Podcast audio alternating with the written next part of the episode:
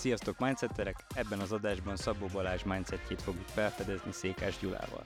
Balázs pályafutását 1998-ban az MKB banknál kezdte, jelenleg pedig a CIP bank vállalati üzletágáért felelős vezérigazgató helyettese.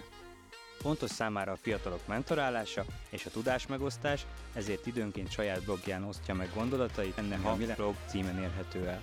Szia Balázs, köszönjük, hogy elfogadtad a meghívást. Sziasztok! Szia Balázs, nagyon örülünk, hogy itt vagy. Érkezünk is hozzád az első kérdéssel. Hogyha belenézel abba a tükörbe, amit a kisfiad mutat neked, akkor mit lát? Pozitivizmust ö, elsősorban, ö, lelkesedést és mosolyt. De jó. Mi az, ami lelkesítően hat rád ebben, vagy mi az, amit lelkesedésként látsz, vagy élsz meg? Én azt látom, hogy ő lelkesen néz a, az előtte lévő feladatokra. Ezt próbálom én is neki átadni, hogy mindenre úgy tekintsen, hogy, hogy az, az egy hívás jelent neki, és ezt pozitívan élje meg, és ezt nagyon jó visszatükrözve látni. Nagyon tetszik, hogy, és tetszik is, amit látsz? Tehát, hogy ez ilyennek látod te is magad? Hát nagyon, ez nagyon nehéz. 11 éves most a fiam, uh-huh. és egy az emberben ilyenkor felerősödik a felelősség kérdése, hogy, hogy mit, mit hogyan tud átadni a, a fiának. És ezen keresztül egyébként jól visszatükröződik az, sokszor szoktam mondani, hogy itt látja az ember, hogy egyébként vezetőként milyen felelőssége van, mert nyilván jobban figyel a részletekre, vagy jobban megérzi, hogy milyen hatása van egy mondatának, egy rossz mondatának, egy fél, rossz fél órájának, és ez így nagyon felerősödik bennem. Tehát, hogy ilyen értelemben ez egy, hát egy, egy olyan, olyan tükör, ami azért sokszor úgy az ember belenéz, és úgy meghökken, hogy ho-ho, akkor képzeljük el, hogy ez milyen a hétköznapokban. Tehát akkor tulajdonképpen ezt úgy éled meg felelősségként, hogy akkor is figyelned kell, amikor nem figyelsz? Ezt jól értem? Igen, tehát hogy, hogy nagyon fontos rész. Ugye hallottam egyszer erről, hogy a, a, az egy vezető, most nem, a, nem mint családapa beszélek erről, mint vezető, a, az ember nagyon tudatos tud lenni, én igyekszem elég tudatos vezető lenni. E, és az hiába figyelsz oda a 95%-ára annak, amit teszel, a kollégáid, és egyébként talán még az ügyfelek is, lehet, hogy éppen a maradék 5% alapján fognak megítélni. És ez szerintem ugyanúgy igaz a, a, a gyereknevelésre is, hogy lehetsz nagyon tudatos, nagyon odafigyelhetsz 95%-ban, lehetsz nagyon jó családapa, de van az az 5%, amikor sajnos nem vagy ott, nem tudsz ott lenni, nem úgy vagy ott, és, a, és az 5% az nagyon súlyos nyomot tud hagyni, és ez szerintem egy óriási komoly kihívás, hogy valójában ez azt jelenti, hogy száz százalékra oda kell tudnod figyelni. Hmm. És ilyenkor hogyan szoktad kezelni ezt az 5 százalékot, ennek a felelősségét? Vagy amikor olyan dolgot kapsz vissza, vagy olyan következményei vannak ennek az 5 százaléknak, kezdesz ezzel? Hát az első szerintem, hogy el kell fogadni. Tehát ugye a, a, a legnagyobb hiba, amit elkövethetünk, hanem ismerjük el, hogy követünk el hibákat. És ha nem fogadod azt el, hogy igen volt, ez az az 5 százalék volt, nem tudatosítod magadban, hogy, hogy ez, igen, ez beleesett, és nem megpróbálod elfedni, még egy kicsit ö, valahogy simítgatni, hanem szerintem az első saját magadnak bevallt, hogy igen, ez most, ez és ez történt, aztán ha olyan a helyzet, akkor ezt bevall akár a partnernek, a kollégádnak, a gyereknek, hogy most ez volt, ezt nem így, nem így gondolta, nem ezt szerettem volna üzenni, és akkor utána rögtön könnyebb tovább lépni. Szerintem ez az egyik legnehezebb része, az első. Mert utána már, ha azon túl vagy, akkor, akkor kész, mész tovább a következő ajtóhoz. Hm. Mi a személyes mottod, és hogyan alakult ki? A személyes mottomat nagyon sokszor ö, ismételgettem, úgy szól, hogy a, abban hiszek, hogy az életben 90% vagy talán még több az attitűdön és a gondolkodásmódon múlik. Ö, sajnos ezt egy, egy olyan volt barátomtól, kollégámtól tanultam, aki nagyon fiatalon meghalt. Neki volt a személyes mottoja, és amikor ő rákos lett, akkor, akkor ezt olvastam tőle egy, egy bejegyzésében, és ezért szoktam sokszor mondani, hogy ezért mondom továbbra is azt, hogy csak 90 százalék, mert, mert őt, őt ennek ellenére elvitt a betegség, hogy, hogy ennyire pozitív hozzáállású volt magamtól egyébként, vagy ezt nem ismerve lehet, hogy többet is mondanék, mint 90 százalék. Hm. Voltak ezen kívül olyan fordulópontok az életedben, amik, amik kiemelten meghatározó szerepet töltöttek be a személyiséged, a gondolkodásmódot formálásában? voltak, volt talán egy nagyobb, de sok, sok kisebb, amit nem nagyon nevezek fordulópontnak, de azt, azt gondolom, hogy sok olyan mérföldkő volt, ami, ami komolyan meghatározta a személyiségfejlődésemet, és abban hiszek, hogy ebben meg lesz is jó sok. Az egy nagyobb, az nekem is sajnos egy komoly betegséghez kapcsolódik. Én is túl vagyok egy daganatos betegségem, most már azt merem mondani, hogy túl öt évvel ezelőtt volt egy, vagy jó öt évvel ezelőtt egy műtétem, egy pajzsmirigy daganat műtétem, és az értelemszerűen adott egy, egy kicsit egy új iránymutatást az életem, hátralévő életem vonatkozásában. Mit tanított neked ez a betegség? Hát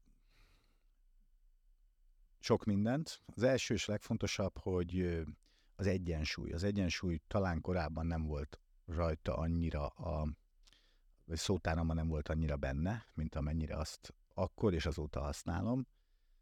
Mai napig emlékszem, a édesapámmal beszélgettem telefonon, nem sokkal azután, hogy, hogy diagnosztizálták a betegséget, és még a, a műtétem előtt, és, és ő hozta be nekem, és nagyon sok, nagyon-nagyon sokat tanultam az édesapámtól, a mai napig nagyon sokat tanulok tőle, de, de nem emlékszem, hogy az egyensúlyról vele valaha beszéltem volna, vagy beszélgettem volna, és az a telefonbeszélgetésünkben minden harmadik gondolat az egyensúlyról szólt, és, és azt, az nagyon-nagyon belé méget az a beszélgetés, és azóta is, hogy az egyensúlyra mennyire, so, mennyivel többet kell törődni. Én azt hiszem, hogy a, munka-magánélet egyensúly, ez amit, amit a legtöbbet emlegetünk, emlegetnek a professzionális közegbe, és, és én szerintem ez ennél sokkal többet jelent, sokkal átfogóban érdemes ránézni. Nem is nagyon szeretem a magát a munka-magánélet egyensúly megfogalmazás, de szélesebben nézve ez egy nagyon fontos dolog, amire oda kell figyelnünk. Mi volt az, ami átsegített a, a betegségen? Ugye pont a rák az a betegség, amiben, amiben sokan meghalnak, és nagyon sok embernél lehet olvasni, hallani, hogy viszont ez egy olyan forduló pontot tud egyébként adni, amikor diagnosztizálják, hogy másképp tekintenek az emberek, és ugye mondtad, hogy te már gyógyultnak vagy tekinthető, tehát hogy, hogy már megküzdöttél vele. Mi volt szerinted az? Tehát közeg, a gondolkodásod, mi volt, ami átsegített rajta? Az első, amivel kezdenék, hogy, hogy a pajzsmirigy daganat az egyik legjobb daganatos betegség, tehát sokan, sokan nagyobb küzdelmeken mennek át, mint amin én, én átmentem. Talán ez is segít, hogy, hogy ilyen könnyen sikerült túlélnem rajta. A másik, hogy nagyon gyorsan és nagyon egyértelműen futott le. Nekem a feleségem is túl volt ráadásul egy hasonló műtéten, ezért körülbelül azt is ismertem, hogy mi vár rám. Tehát nagyon hamar diagnosztizálták, nagyon hamar meg lett a műtéti időpont, tehát nagyon gyorsan lezajlott, és a bizonytalanság része, ami szerintem nagyon nehéz egy betegségben, az elég minimális volt emiatt. De mi, ami belsőleg, ami nagyon sokat segített, az az is szerintem ez egy nagyon fontos tapasztalás az élet más területeire is, hogy én úgy szoktam megfogalmazni, hogy nagyon hamar feladattá tudtam konvertálni. Tehát az hmm. történt, hogy, hogy, és ez részben azért is volt, mert hogy amit előbb mondtam, hogy, hogy kevés volt benne a bizonytalanság, tehát én után diagnosztizálták, és az volt, hogy akkor holnap után gyakorlatilag megyünk az onkológiára, ott meg beszélünk valakivel, és rá nem tudom, én két hétre volt a műtétem. Én rögtön tudtam, hogy nekem itt mi a dolgom innentől kezdve. És onnantól kezdve én a, a, a feladatra, a gyógyulásra tudtam fókuszálni. És ez egy, ez egy szerintem egy nagyon jó megküzdési stratégia a más nehézségekkel szemben is. Hogy állsz egy, ehhez kapcsolódva, hogy állsz a céloknak a kitűzéséhez? Mert mondtad, hogy egyből feladat, akkor az nekem úgymond egy kicsit ilyen célként is van tekintve, hogy hogy van a, hogy állsz a célok kitűzéséhez? Hát a célok, az ember tele van célokkal, rövid távúval, középtávúval, hosszú távúval.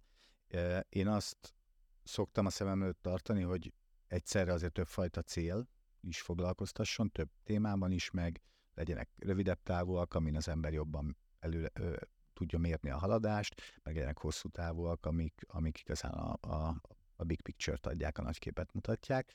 Üm, ugyanakkor egyre inkább próbálom azt, a, azt, azt kerülni, és ez nyilván sok év tapasztalata, meg a fejlődés része, hogy, hogy nagyon az a sprint, sprintből sprintbe, mm. célról célra haladjak, és hát a szokásos, vagy jól ismert mondás, hogy közben meg persze kielvezni a oda vezető utat is, a célhoz vezető utat. Uh-huh. És leírod a céljaidat? Vagy csak inkább gondolatokban van meg? Inkább csak gondolatokban, nincsenek ilyen, ilyen uh-huh. leírt célok, amit, amit rendszerint követnék, inkább vannak talán fontos nem tudom, állomások, vagy valamilyen, uh-huh. amik, amik emlékeztetnek a, arra, inkább csak abban segítenek, hogy emlékeztessenek a, az útra, amin, amin járni akarok. És hogyha van olyan, amit meg lehet fogalmazni, akkor mi a következő, úgymond legfőbb célod, vagy mi az, ami felé most mész, vagy ilyen mérföldkő, nagyobb állomás, bármi, ami neked most a meghatározó? Ebben konkrét célt itt elég nehéz, nehéz megfogalmaznom. Van egy, amit azért az ember ö, 50 felé közeledve egy kiskamasz gyerekkel generálisan mond, hogy azért az én legfontosabb célom ma már az, hogy ő neki egy kiegyensúlyozott életet tudjak biztosítani, és ebben nem a háttér megadása, hanem éppen a, a, a mélységek megadása és a, a, a neki adott támogatás szerepel. Tehát ez egy ilyen, hogy nem viszonylag egyszerű, de, de nagyon hosszú távú cél. A másik, ami, amit, ami azért egyre inkább foglalkoztat, az, az a része, hogy, hogy hogyan tudok, mi az, amit én, én tudok adni, uh-huh. hogyan tudok én hatni emberekre, erre ma már azért több, több módon van lehetőség, említett a blogot, hogy ezen keresztül azt érzem, hogy van egy ilyen belső késztetésem, hogy, hogy azt, ami, ahogyan én látom a világot, azt megosztani emberekkel, azt leírni, elég sok pozitív visszajelzést kapok rá, és, és ezen keresztül azt gondolom, hogy talán tudok hatni. Melyik a kedvenc blogcikked, amit írtál? Hát a, az első, kezdeném, kezdeném azzal, az egyébként a kórházban íródott a, az izotópos kezelésen. Nagyon régóta foglalkoztatott, hogy, hogy írjak egy blogot, és gondolkodtam, gondolkodtam, leginkább talán az hátráltatott, hogy az volt a félelmem, hogy nincsen elég téma, hogy elkezdem, és mi lesz ebből, hogy ki fog fogyni. Egyebek is ennek így már öt éve, és amikor az izotópos kezelésen voltam, akkor felírtam magamnak a kis to listemre, ott volt sok időm, egyedül, nem tudom, négy napot, hogy, hogy akkor ennek a blognak utána nézni, hogy hogy kell egy ilyet, ilyet elkészíteni, és egyszer csak ahogy utána néztem a felületnek, hogy hol lehet írni, és akkor egyszer csak ott volt, mi legyen a címe, azt megadtam, és egyszer csak kész volt. És akkor az, ennek volt egy, egy címadó blogja, talán, vagy posztja, de talán nem is ez, hanem maga egyébként az első poszt, az a, az első tartalmi poszt, az magáról a, a, a műtétről szólt, és a, annak a megéléséről. Tehát maga az indulás, az az, az egyik, ami, ami így megmaradt. Azon kívül szerintem nem tudok kedvencet mondani. Kívül nincsen mindig más, és ami nagyon érdekes megfigyelésem, hogy, hogy egy-egy poszthoz visszanyúlok, elolvasom, és egészen új gondolataim, és néha akár egészen más irányú gondolataim vannak, mint amit akkor megfogalmaztam egy témában. Hmm. És honnan inspirálódsz a, a blogok, blogíráshoz? Mindenhonnan. Az az egyik legnagyobb, számomra az egyik legnagyobb hozzáadott értéke a blogírásnak, hogy felnyitotta a szemem annak kapcsán, hogy egy, van téma, bőven van téma, tehát amitől a kezdetek, kezdetekben féltem, a másik pedig az, hogy, ha figyelek, akkor elképesztő sok helyről lehet inspirálódni, a kettő összefügg.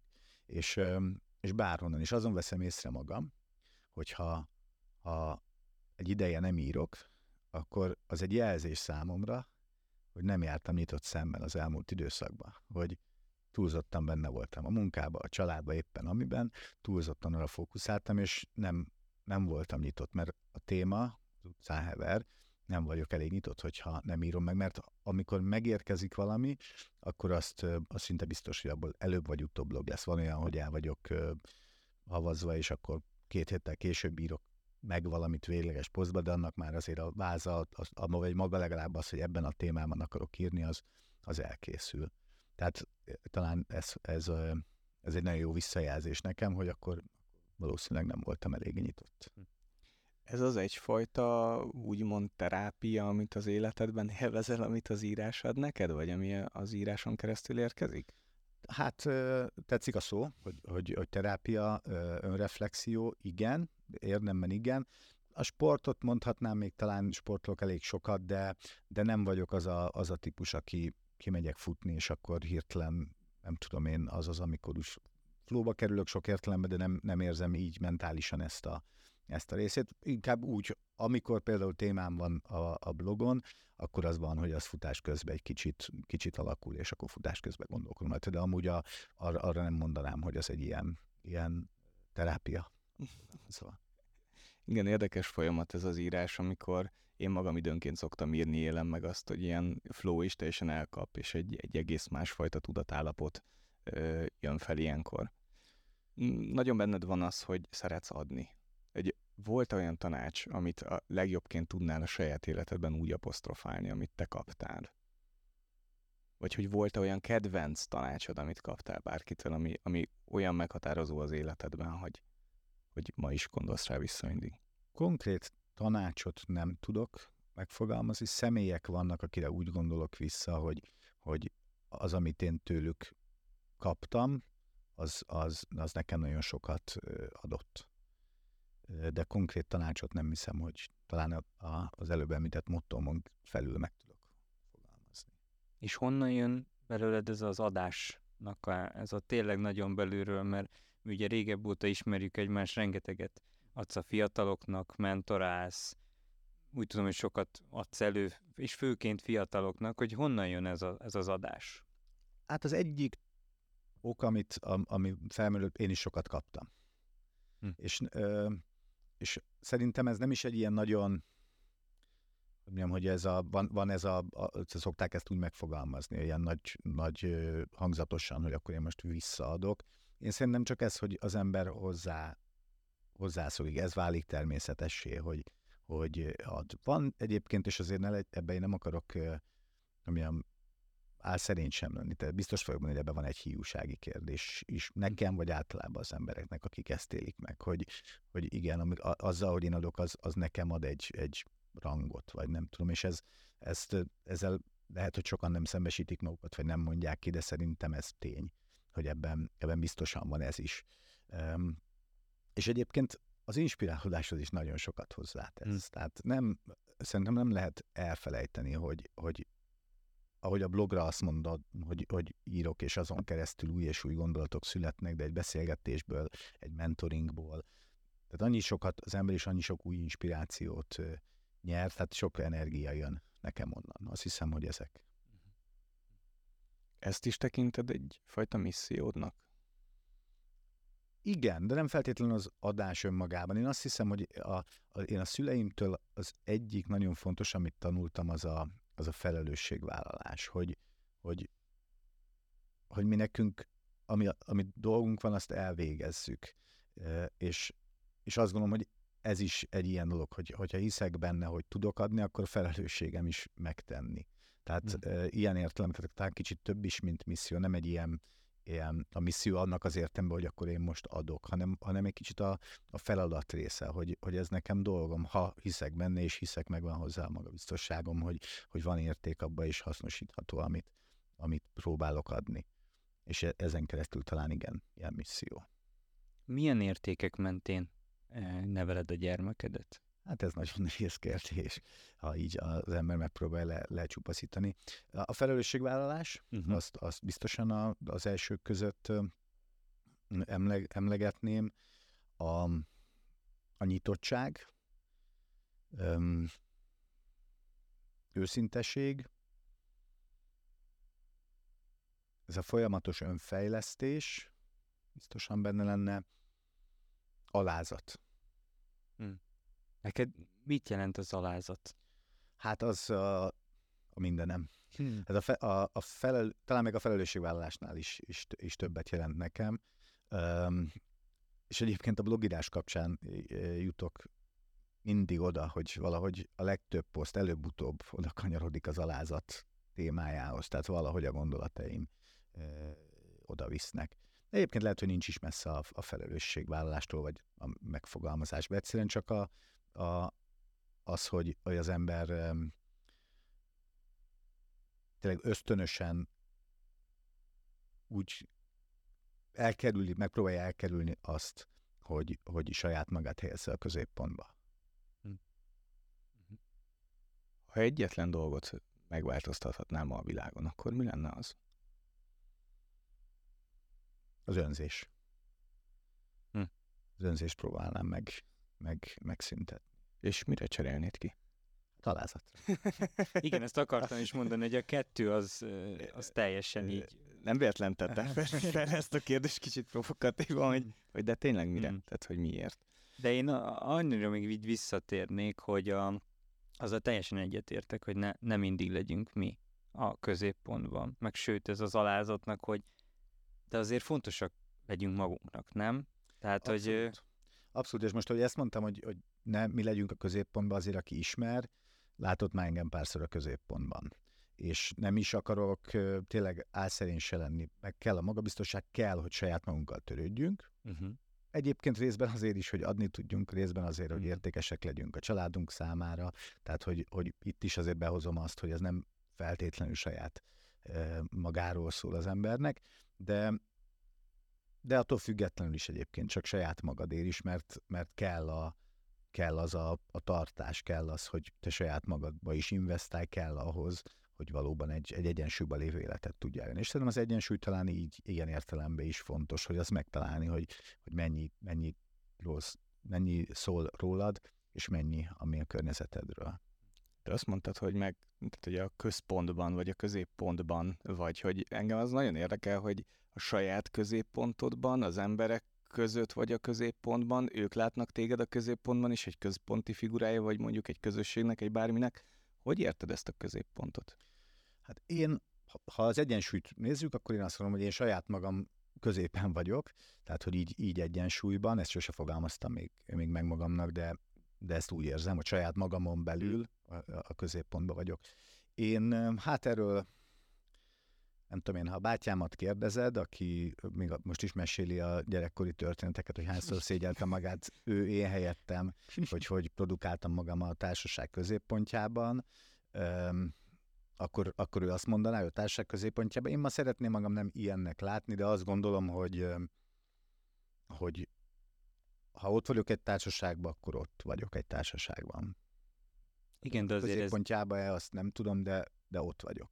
Igen, de azért ez vezérigazgató helyettesi pozícióban, ez egy nehéz, hogy azért ott kell lenni, de mégis talán nem feltétlen a középpontban, de azért látszani kell ettől függetlenül. Tudod, én azért a életem kisebb részét töltöm vezérigazgató helyettesi pozícióban, én most sem úgy vagyok itt. Mm. Tehát, hogy, hogy az egy, igen, a mm. névegykártyámon rajta van, a bankban használom az ügyfelekkel. Mm. Néha használom, szeretem ott is leg, lehető legkevésbé, de én nem gondolom, hogy az nagyon befolyásolja, hogy én egy, egy társaságban hol vagyok, hogy kell-e úgymond kompenzálni ezt, ha jól értem, akkor kicsit ez a kérdésed, hogy, hogy azért néha akkor, akkor vissza is kell lépni emiatt, hogy hát az ember mm-hmm. mit tesz, mit tehet meg ebben a társadalmi státuszban, talán ezt mondanám, nem is magát a, a, a rangot. Igen, talán néha kell egy picit emiatt kompenzálni. De, mm-hmm. de, nem, de, de én nem hiszem, én nekem ez nincs a nincs az első, nem tudom, az önéletrajza nem ezzel kezdődik. Mm. Akkor ebből adódik a kérdésem, hogy mennyire fontos neked a státuszon-e bármilyen jelentősége az életedben, az ilyen típusú státuszoknak? Magá van, van határozottan egyébként nem függetlenül attól, amit a, a hatásról, az, az adásról, átadásról beszéltünk, tehát azt látom, érzékelem, hogy, hogy sokkal több felületen van ezen keresztül, sokkal érdekesebb a, a, ebből a szempontból az én személyem, hogy ez segít azon, sőt, és talán ilyen értelemben a legfontosabb, hogy, hogy azért a, túl azon nagyon érdekes, érdekes a blog témája, de azért én leginkább azt gondolom, családomon kívül annak a 250 embernek a életére hatok, aki, akinek a munkáját irányítom. És ilyen értelemben nagyon fontos, hogy, hogy lássam magam abban a szerepben, hogy én az én felelősségem az a 250 vagy picit több kollégának a munka, és egyébként rajtuk keresztül még elég sok él van. Számodra mit jelent vezetőnek lenni? Felelősséget vállalni, itt is újra ezt hoznám, bocsia, sokat ismétlem. Lehet. De ez, a, ez az egyik fő üzenetem vele. És egyébként tényleg kicsit a, a, a kollégák felől közelítem, közelíteném meg. Én Ugye én egy ügyfélkapcsolati, vagy nem szeretem, ha így, így mondjuk, de hát a gyakorlatban ez egy, ez egy szélszes értékesítési csapatnak, csapatot irányítok a bankban, és, és én imádom azt a részét, hogy ennek a csapatnak sikerélményt adni. Azzal foglalkozni, hogy ők hogyan lesznek sikeresek, és vagy hogyan adok nekik sikerélményt, ez is még nem is feltétlenül ugyanazt jelenti. Nekem ennek a csapatnak a vezetése ez talán ezt jelenti leginkább. Hm. Jó vezetőnek tartod magad? Igen. Miért?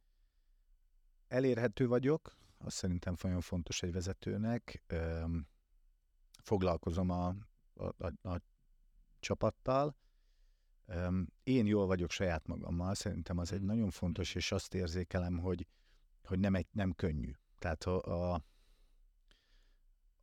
ugye minél magasabb vezetői szintre jut az, az ember, ott, ott, ott azért nagyon sokszor fordul elő, nem szükségszerűen, de sokszor előfordul, hogy abban nagyon komoly harcok, akár nagyon komoly nehézségek vannak, és abban sokszor sérülnek emberek, és szerintem az önmagában egy nagyon nagy előny, hogy én egyensúlyban vagyok saját magammal, és ezen keresztül szerintem tudok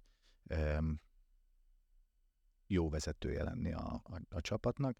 Én fontosnak tartom a, az értékalapon működést és az értékalapú vezetést, és, és azt hiszem, hogy, hogy a, ez, ez valami, amihez könnyű kapcsolódni, öm, könnyebb, mint célokhoz, amiket akár, uh-huh. akár megfogalmaznék.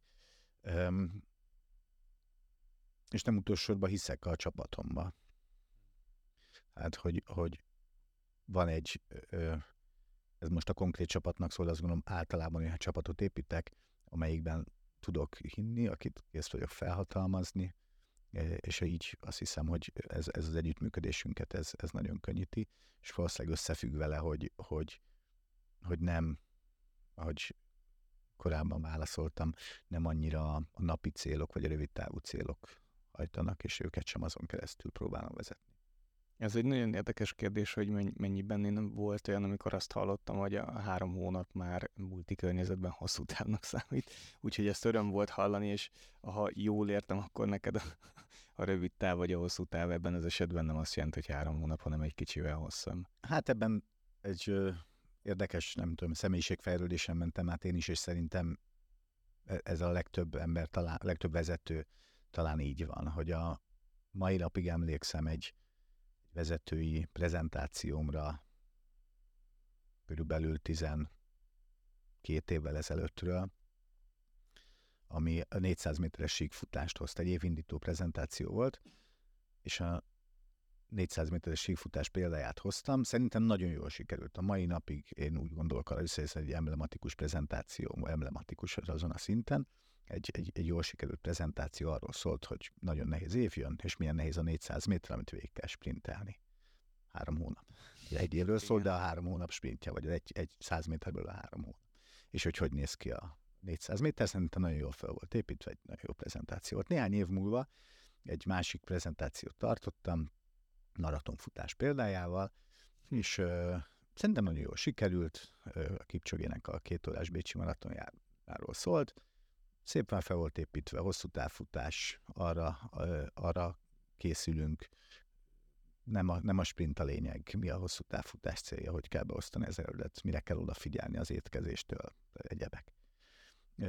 És aztán nem sokkal később, néhány évvel később megtalált Simon Sineknek az Infinite Game, a végtelen játék nevű könyve és koncepció, és azóta pedig ezt követem. És akkor ez egy, azt hiszem, egy ilyen szép út a sprinttől a végtelen célok meghatározásáig, ami bőven több, mint három hónap. Igen. Hm. Melyik az a könyv, amit szerinted mindenkinek el kellene olvasnia? Simon Sinek a végtelen játék. Miért? Szerintem nagyon sokat segít ö, átkeretezni az embernek a céljait, ö, és lehet, hogy tudnék másikat is mondani, de, de most nagyon erre a kérdésre, ezután a kérdés után ez, ez ugrott be. Szóval nagyon segít az embernek át keretezni a, a saját céljait. Sokat segít szerintem az embernek a, a saját hisztérikusságán is változtatni. Hmm. A saját nagyon ugrásra kész, azonnal változtatást akaró késztetésen. Ez a FOMO érzésnek a enyhítésére, akár a mostani gyorsan változó világban azért az, hogy állandóan cselekedni akarunk és menni akarunk, és igen. kimaradunk valami. Kimaradunk. Szerintem igen. Tehát a, a FOMO a FOMO bennünk van. Tehát nem, nagyon nehéz leküzdeni, teljesen természetes módon, hogy, hogy, hogy, hogy muszáj megtennem, amit azt ma, ha, ha ma nem tettem meg eleget. És ehhez képest az Infinite Game egy sokkal na, egészen más koncepcióba helyezi azt, hogy, mi, hogy hogyan tűzött ki a céljaidat, és, és miben ö, ö, gondolkodsz, min keresztül valósítod meg a, a, a, a önmagadat, vagy a, a, a, a számodra legfontosabb célokat. Másképp cselekszel ennek köszönhetően? Szerintem igen. Szerintem igen, egész más, más céljaim vannak. Konkrétan emlékszem, hogy a, a, a, ez egy karácsonyi könyvajándék, most az évet nem tudom megmondani mikori, és a, az, azt megelőző évben van az irodámban egy, egy ilyen dashboard, amin úgy felsővezető iroda, mindig ki, a aktuális évben különböző dolgok vannak kitéve, és a, a, az, azt megelőző évben a különböző KPI-ok egy klasszikusan havi alakulása volt rajta, és ezt elolvastam ezt a könyvet, és akkor kitettem igazából csak a, az Infinite Game koncepcióját így erre. Kicsit arra emlékeztetni magam minden nap, hogy az hogy nem december 31-ig tart a, a, a játék, hanem annál tovább, sőt végtelen, hogy, hogy, hogy miben más a, a, a véges és a végtelen játéknak a természete. Tehát az, az szerintem az ilyen értelemben a gondolkodás mondom, nagyot változtatott és lökött előre. Mit jelent számodra a siker? Mert gondolom, akkor ez ott is egy okozhatott egy kis változást, mert hogy azért a KPI-októl teljesen átmenni abba, hogy ez nem egy foci meccs, aminek meg vannak állítva a játékosai, és 90 perce szól. A siker, szerintem a sikerélmény megélése. Hm. Ez lehet, hogy egy kicsit ilyen, ilyen hogy nem elugrok a válasz a kérdés elől ezzel, de, de hogy szerintem a legfontosabb az az, az hogy, hogy meg tud élni sikerélményként, a, amin, amiben felmerül, hogy sikeres vagy-e vagy sem. Hogy azt tudom mondani, hogy, hogy ez az adott napi tevékenységem, ezt én úgy élem meg, hogy igen, ez jól sikerült. És olyan apróságokon, olyan apróságokon lehet ezt megélni, hogy a, az ember szerintem néha bele se gondol, hogy egy mai nap az egyik Teams meetingünkről álltam föl úgy, hogy, hogy igen, ez most jól sikerült, és hogy és nyilván semmi nem múlt rajta, nem valami, nem tudom milyen fontos stratégiai megbeszélés volt, hanem egy, egy, egy teljesen átlagos megbeszélés, de volt benne két olyan gondolat, amit mm. hiszem előre tudtam vinni a megbeszélést, és azzal láttam föl, hogy na, ez most jól sikerült. Minek köszönhetőek ezek a sikerélmények? Um, az első gondolatom az, hogy a munkának, de valahogy ezt akartam cizellálni, hogy, hogy, hogy valahogy a,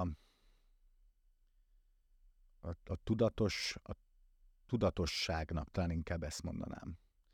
Tehát azt hiszem, hogy ha ha kellően tudatosan végzed a, a munkádat, kellően teszed a dolgodat, inkább ha, hát, ha, ha átfogóan nézed, és megvan a magabiztosságot hozzá, akkor, akkor valahogy a folyamatos önmegkérdezés ellenére is az fog belőle kijönni, hogy, hogy akkor elvégeztem, amit tudatosan a legjobb, legjobbnak gondoltam. Nem csak alakultak a dolgok körülöttem, hanem én tudatosan végeztem azt.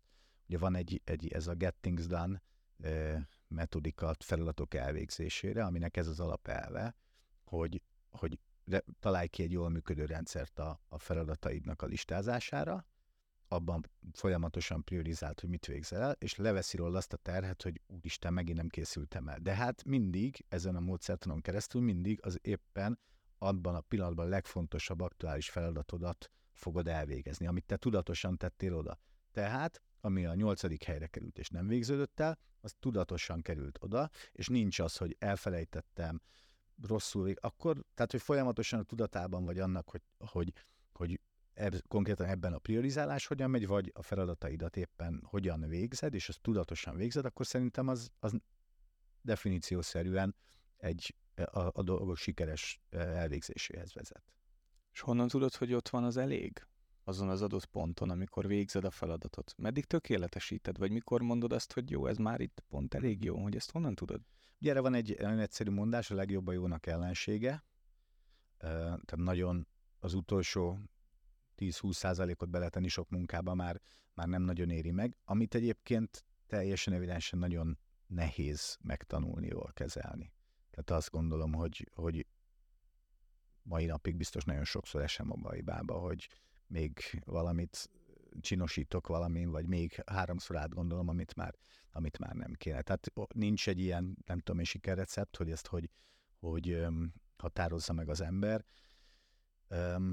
De a tudat maga, hogy nem, nem szabad a tökéletességre törekedni, az, az szerintem az önmagába elég arra, hogy ezt, ezt körülbelül jól lőd be néha. És megint hmm. csak ebben benne van a hibázásnak a, a lehetősége is. Nem, tehát ha jól értem, akkor önreflexió, túlcsúszol, aztán akkor meg Igen. kezded előről igazán. Igen. Mi volt a, a legnagyobb kockázat, amit valaha vállaltál az életedben? És miért vállaltad be? Nem vagyok egy nagyon kockázatvállaló alkat. Kockázatkezelőként kezdtem, amikor bankban dolgoztam, akkor elkezdtem bankban dolgozni. Nincs rá szerintem jó válaszom, hogy mi volt a hmm. legnagyobb kockázat, amit az jut eszembe, csak szerintem nem tudom, félreérthető, hogy, hogy a, a családalapítás az egy, az, hmm. egy, az egy nagyon nagy, komoly kockázatvállalás, hogyha uh-huh. az ember hisz a felelősségvállalásba, akkor, akkor az egy nagy kockázat, de, de nem éltem meg úgy, vagy nem mai napig nem élem meg úgy, csak hogyha ezt így vissza, hogy, hogy hmm. az, ami olyan ami, ami igazán kockázatvállalás volt. Ez. Én még így egyedül, egyedülállóként így értem. Legalábbis. és egyébként csak, hogy visszareflektáljak az ágyzolis adásunkra, Igen. ugye ott is ugyanez jött fel, hogy, vagy hát nem, bocsánat, nem szó szerint ugyanez, de hogy egy nagyon hasonló gondolat jött mm. fel, és pont ugyanúgy a felelősségvállalásnak köszönhetően. Szóval szerintem ez egyáltalán nem egy olyan hasonlat, amit Nem, ez, amit ez tényleg így van, mm. mert azért az ember a legmélyebb szövetsége a házasság, és utána meg, meg a gyermeknek, és ott a felelősség az, hogy, hogy már nem csak a saját életemért vagyok, hanem, hanem ott van egy csöpség, hm. akinek az életért. Tehát, hogy én ezt értem hát teljesen. Hát meg érted, de, olyan nem sétálsz ki, mint egy munkahelyről.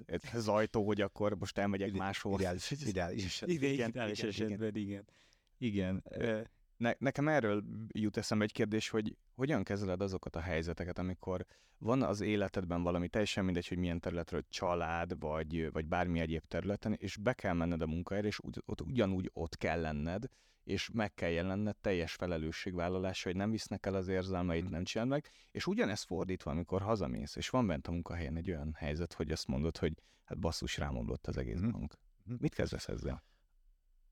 Talán nem biztos egész pontosan a kérdésre válasz. Az első az, hogy, hogy nem kell olyannak lenni, hogy nem visznek el az érzelmeim. Tehát én, ha bemegyek a hm. bankba, akkor pont ugyanaz a, a, az ember vagyok, és hogyha nekem akkor épp a vállamon valamilyen teher van, akkor az ott van.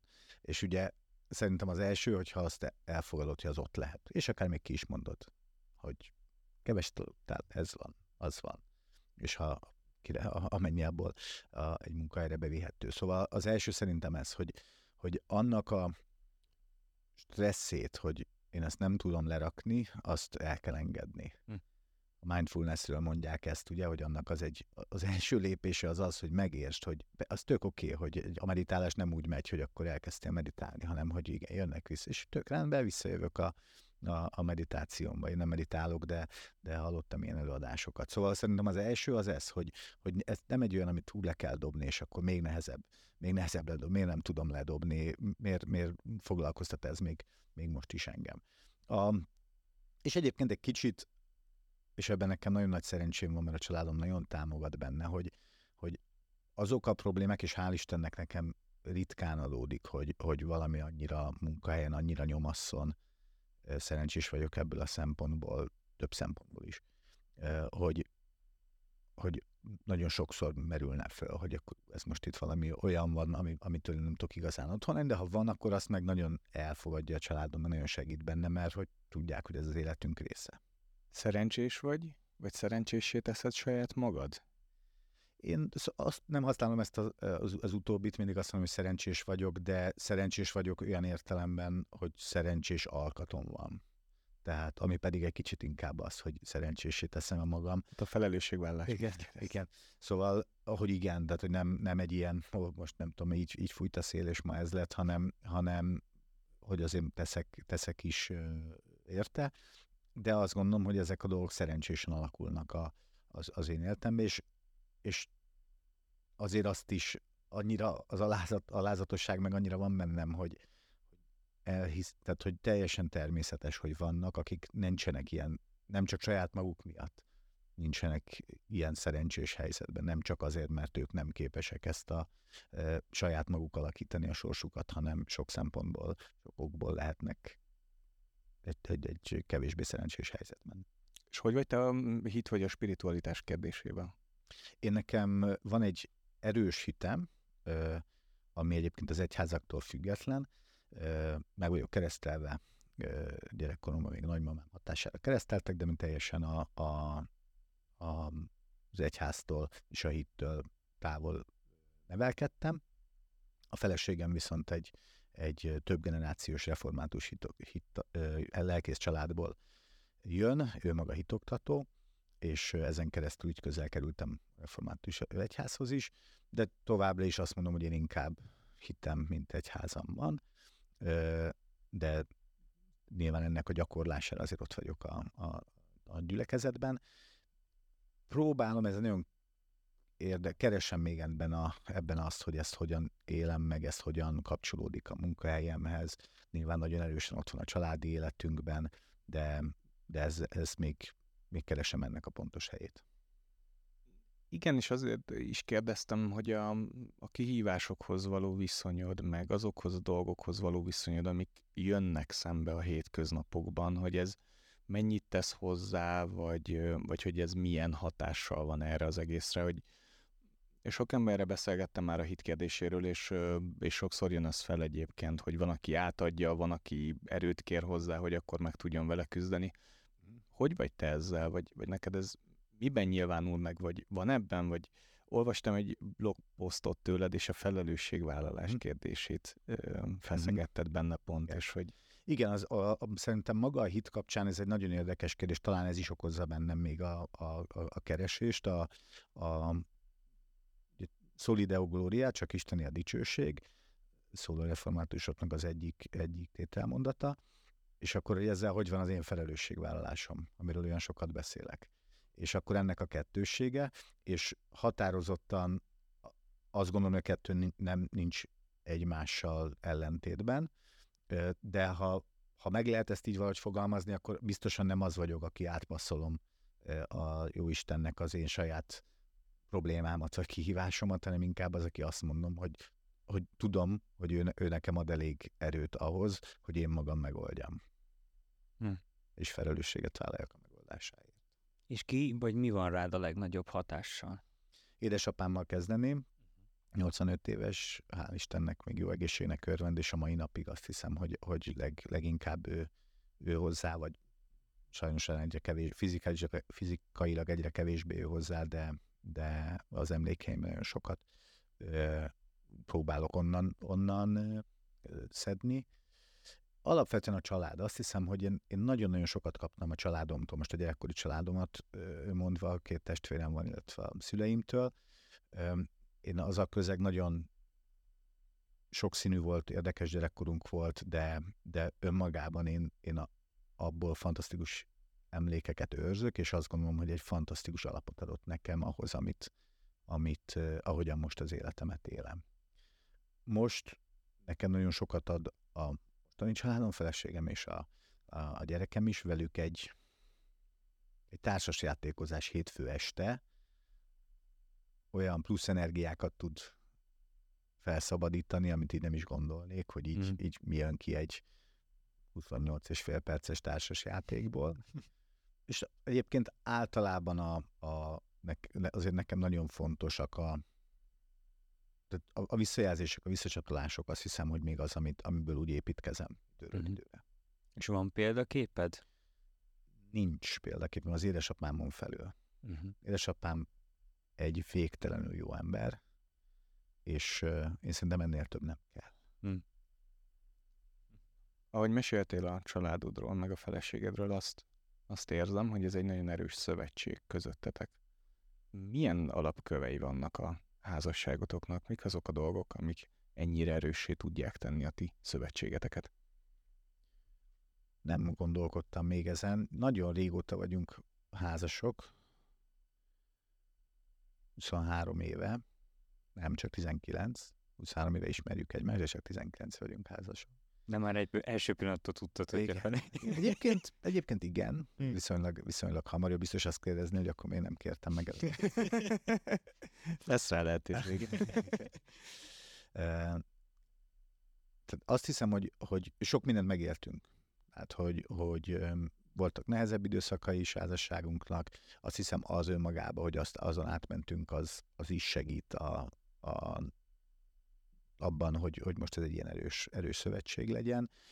Későn született a fiunk, 11 éves, tehát már sok év házasság után, ami azt gondolom, hogy szintén egy nem követendő példa, de egyébként segíti nagyon más akkor ennyi év Hm. közös együttlét tapasztalata után gyermeket vállalni, és, és ez valahogy egész mássá tette az elmúlt, elmúlt éveket, hogy még jobban megerősítette. És ez tudatos volt, vagy így alakult a gyermek? Aha. Hogyan kezelitek azokat a helyzetek? Mondtad, jó sok helyzeten, szituáción keresztül mentetek. Hogyan tudjátok ezeket kezelni? Vagy, vagy mik azok? Vannak olyan alaptételek, mondások, amik meghatározzák ezeket? Tehát bármi. Ni- Nincsenek, és nem is vagyunk egyébként ilyen rövid távon kifejezetten jók benne. Tehát azt gondolom, Mhm. hogy, hogy vannak ennél sokkal, nem tudom, ebben sokkal tudatosabb öm, öm, párok. Ahogy mondtam, én nem azt a kockázatvállalásra mondtam, de én, én magam elég ilyen konfliktus kerülő alkat vagyok, aminek megvan a, hát kicsit ez a, egy, egy ez a szőnyeg alá söprős ö, meg, megoldást jelent néha, vagy nem meg nem oldást jelent néha, és ez például egy házasságban nem annyira jó. Mhm. És öm, úgyhogy nem, nincsen egy ilyen jó receptem, hogy azt mondom, hogy na ez követendő. Nem, azt gondolom, hogy ebben nem a legerősebb vagyok, vagy nem a legerősebbek vagyunk. De hát valahol mégis jól működik, hiszen 23 Igen. éve azért csak jól működik Igen. a házasságotok. Viszont ugye a házasság nálatok állandó, viszont a világ változik. Hogyan tartod magad napra készen, így, és képzed magad, hogy alkalmazkodja a változó világhoz? Bármennyire is fontos nekem az önfejlesztés, viszonylag keveset törődök azzal, hogy nagyon tudatosan képezzem magam. Nem olvasok eleget, nem, em, nincs, nincs nem tudom én olyan konkrét terve, hogy most ebbe vagy abba lépek előre, tehát sokkal-sokkal többet foglalkozhatnék ezzel. Talán maga ez az, a, az inspirálódás, a nyitott szemmel járás, az, az azért azt jelenti, hogy nem állok egy helyben, de, de nem, szerintem ebben léphetnék sokkal, sokkal, sokkal gyorsabban előre. A döntéseket intuitívan, megérzés alapon hozod, vagy Vagy. Vagy hogy? Vagy hogy. Nem tudom, tehát na, ne, nagyon nehéz pontosan megfogalmazni, hogy egyrészt mert nincs egy, egyfajta receptem. Nagyon érdekes, azt hiszem, hogy sokszor hozok intuitív döntéseket, és sokszor vagyok nagyon tudatos abban, hogy hogyan kezelem az intuitív döntéseimet, vagy megérzéseimet. Voltam egyszer egy döntéskontroll tréningem, ami, ami arról szólt, hogy hogyan tud, egyrészt milyen döntési csapdái vannak az embernek, másrészt, hogy, a, hogy hogyan tudja azt kezelni, hogy a részben a döntési csapdák miatt született hibás intuitív döntéseit, hogyan állítsa szembe a, a racionális döntésekkel, és ezen keresztül hogyan tanuljon és fejlesz egyébként az intuitív döntéseit is. Illetve azt hiszem, hogy az segít, hogy, hogy van olyan, mint a nem is egy előttem, aki, aki nagyon jó intuitív döntésekben, és jól láttam rajta ennek a hátrányait is. Mert ha nagyon jó vagy intuitív döntésekbe, akkor nagyon nagy a kísértés, hogy csak intuitív döntéseket hoz, vagy Mhm. nagyon könnyen dönts az szükségesnél kevesebb információból, és ha így van, akkor definíciószerűen még a kevesebbet is hibázol ebben, mint az átlag, de, de van olyan, amikor úgy hibázol, hogy lehet, hogy két információval többel már jobb döntést hoztál volna. Honnan tudod azt, hogy most akkor hallgatok az intuíciómra, vagy most Hát akkor... intuíció. Igen, ezért csak, hogy pont ez jutott eszembe, hogy jó, de hogy hon- honnan érzem azt, hogy most az intuíciómra kell hallgatni, vagy inkább tények alapján fogok dönteni, vagy Ugye, információk szerintem, alapján. szerintem nincs ebben ilyen, egyrészt nem is fekete-fehér. Azért van olyan helyzet, amikor arra gondolok vissza, konkrétan banki hitel kockázati döntési helyzet, amire úgy gondolok ma vissza, hogy az intuitív döntésem, ami nem lett volna, az lehet, hogy jobb lett volna, mint ami a végső döntés sem, vagy döntésünk volt. Tehát, hogy van olyan, hogy az ember utólag is azt mondja, hogy emlékszem, hogy itt, itt nekem fenntartásaim voltak egy ügyjel, és aztán valóban nehézségek keletkeztek a cégnél, és akkor azt mondja, persze ez így egyszerű, mert ugye megerősíti a, ez egy egyik döntési csapda egyébként, megerősíti azt, hogy, hogy felerősíti azt a hangot, hogy igen, hát itt, itt emlékszem, hogy itt, itt arra gondoltam, hogy ez problémás lehet. Szerintem azért ez ennyire nem fekete-fehér, és ugye a tudatosság ebben is igaz, hogy, hogy, hogy, a, hogy kicsit olyan reflexió, hogy oké, okay, ez most itt, itt mennyire jártam körbe, vagy mennyire intuitív a döntésem, és azért, ha döntés, akkor újra visszamegyek oda, hogy a legnagyobb hiba, amit elkövethetünk, nem ismerjük el, hogy követhetünk el hibákat, tehát nem szabad a döntésekben egy ilyen nagyon görcsös, extra tudatosságot belefinni, hogy, hogy mérlegelni az utolsó, utolsó utáni szempontot is. És hogy vagy a kudarcokkal? Mert ugye felelősségvállalás, de közben ugye nagyon kihangsúlyozta a kockázatkerülést, viszont itt többször kihallom azt, hogy viszont el kell fogadnunk azt, hogy hibázunk, ami akár kudarchoz is vezethet, ha mondjuk egy nagyobb hibát követünk el. Tehát hogy, hogy, van ez nálad? Ez egy nagyon érdekes. Igen, valóban, hogy ez a, a kettőség megvan, és kellően sikerorientált is vagyok hozzá, hogy minden, akár kisebb kudarc is nehézséget jelentsen, vagy, vagy rosszul, rosszul tudjon esni. De azt hiszem, hogy egyre inkább tudom, tudom elfogadni, és egyébként ez meg részben összefügg az Infinite, vagy a végtelen játék elmélettel is, hogy, hogy itt nem az a kérdés, hogy azt a helyzetet belőtted-e, vagy ebben a félidőben vezette a csapatod, vagy a meccset megnyerte, hanem majd az sokkal később a végtelenbe derül ki, hogy valójában te kudarcot szenvedtél ebben vagy abban a helyzetben. Volt olyan lecke, vagy mi volt ez a legfontosabb lecke, amit egy kudarcból megtanultál? Vagy ha definiálhatjuk kudarcként ezeket? Um, a legnagyobb kudarc élményem talán, most hogy egyet megfog, és valószínűleg nem jön, de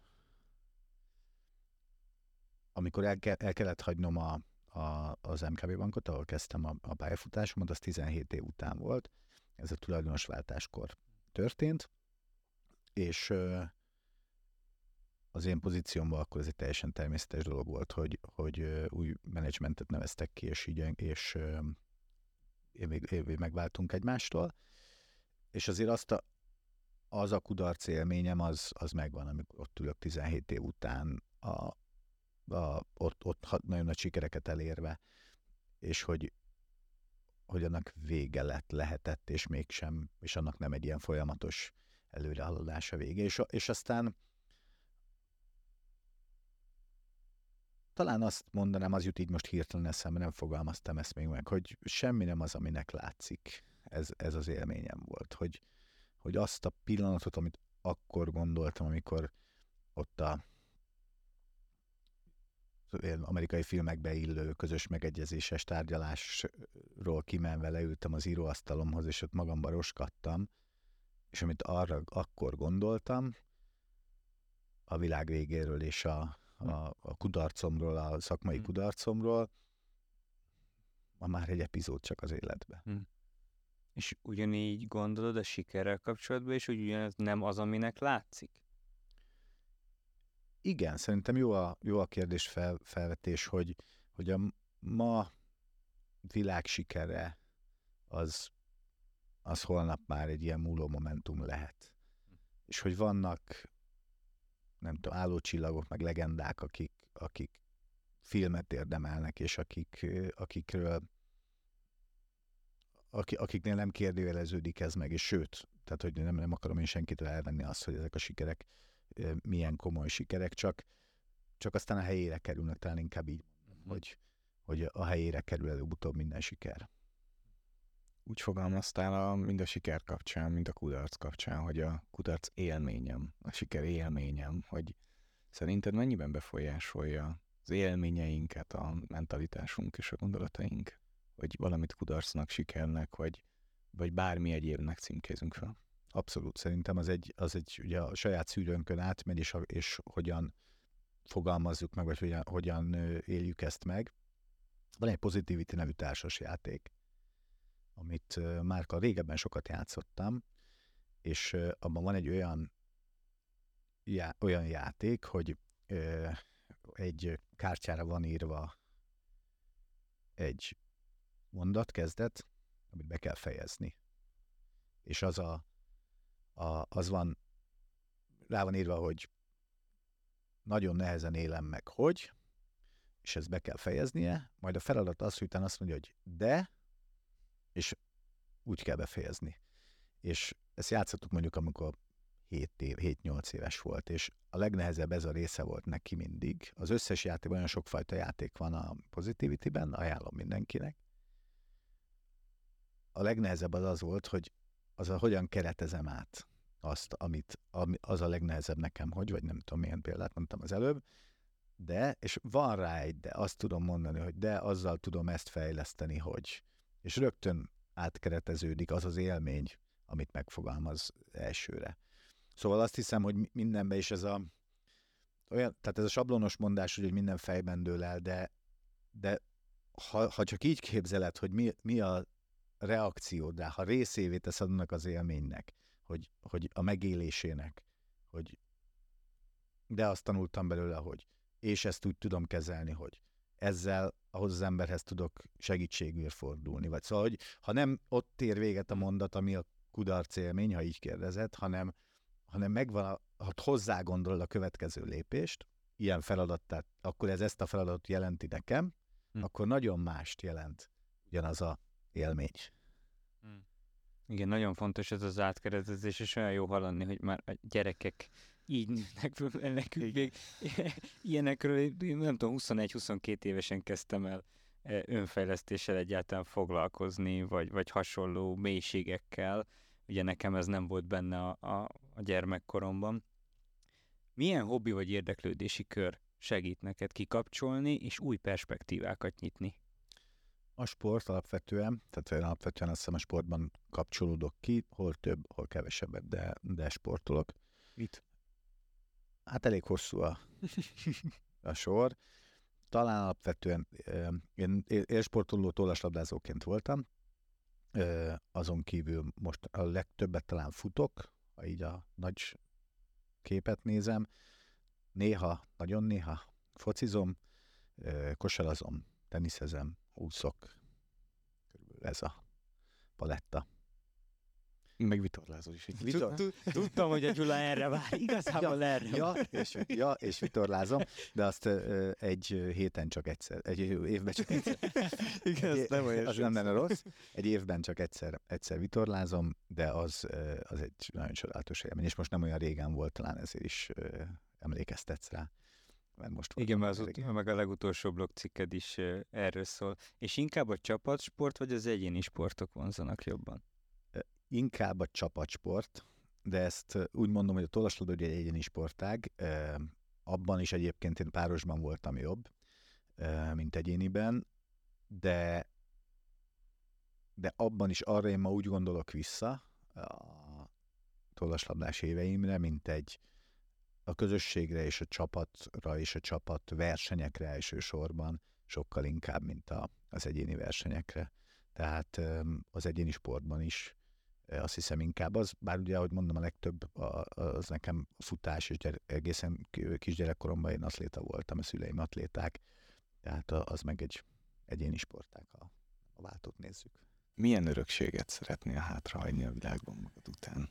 Hát sok mindenről beszéltünk már az örökség, örökség kapcsán. Gazdag örökséget szeretnék átadni. Én azt kapok a, a szüleimtől, vagy azt kaptam a szüleimtől, és az biztos, hogy sok minden kell, hogy, hogy legyen benne. Az önmagába szeretném az élet szeretet örökségét átadni. Öm, talán azt még nem említettem, mert az élet szép. És hogy, hogy ezt szerintem, ha innen indulunk, mennyivel könnyebb mindenről utána beszélni, ugye? És hogy, hogy lehet, hogy a nem tudom, a felelősségvállalás nagyon nyomaszthatja az embert, vagy az alázat egy kicsit ilyen, ilyen nem, nem tudom, ilyen túlzott visszaszorítja, vagy csökkenti az ember önbizalmát, hogyha az alázatot túl fontosnak találja, vagy a, a sikerorientáltság túl nyomasztja, hogy most három dolgot mondjak, amiről eddig beszéltem. De ha onnan indulsz, hogy az élet szép, akkor, akkor mindennek inkább, ezeknek inkább a napos oldalát látod. Én nekem egy nagyon jó életem van, és ha, ha, ha én ezt tudom örökségül adni, hogy, hogy egy hasonlóan jó élete legyen szűken a örökségként a fiamnak, de a környezetemben élőknek, akkor, akkor szerintem akkor nyugodtan hagyhatom itt az örökséget.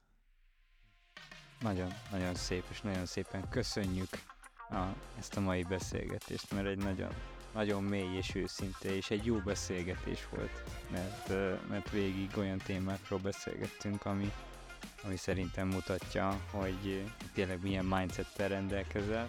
Köszönjük szépen, hogy elfogadtad a meghívást. Köszönöm szépen. Sziasztok! Sziasztok! Sziasztok!